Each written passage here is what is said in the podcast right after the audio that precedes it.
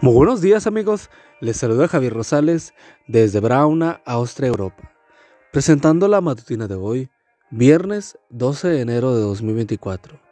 La matutina de jóvenes ya por título, Solo Jesús tiene poder para salvar. La cita bíblica nos dice, Solo Jesús tiene poder para salvar, solo Él fue enviado por Dios, y en este mundo solo Él tiene poder para salvarnos. Hechos 4:12 algunas personas se habían reunido alrededor de un ciego que leía en una Biblia impresa en braille. Un hombre regresaba a su casa y se le acercó al grupo para por curiosidad. En ese preciso momento, el hombre que estaba leyendo el capítulo 4 de Hechos perdió el renglón y mientras trataba de hallarlo con el dedo, siguió repitiendo la última frase que había leído. Solo Jesús tiene poder para salvar. Solo Él fue enviado por Dios y en este mundo solo Él tiene poder para salvarnos. Hechos 4:12. El hombre que se había acercado al grupo siguió su camino muy pensativo. Se había convertido recientemente y estaba tratando de distintas maneras de obtener la paz interior.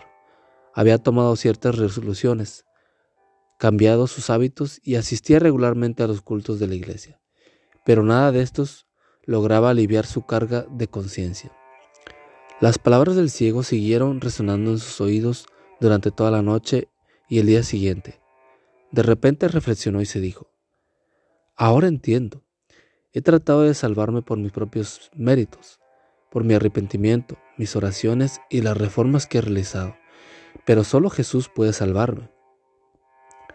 Es posible que como este hombre te sientas abrumado, tratando de ser suficientemente bueno para salvarte Participas en los programas de la iglesia, luchas con tus rasgos de carácter y oras a Dios, pidiendo perdón por tus pecados, pero no encuentras la paz.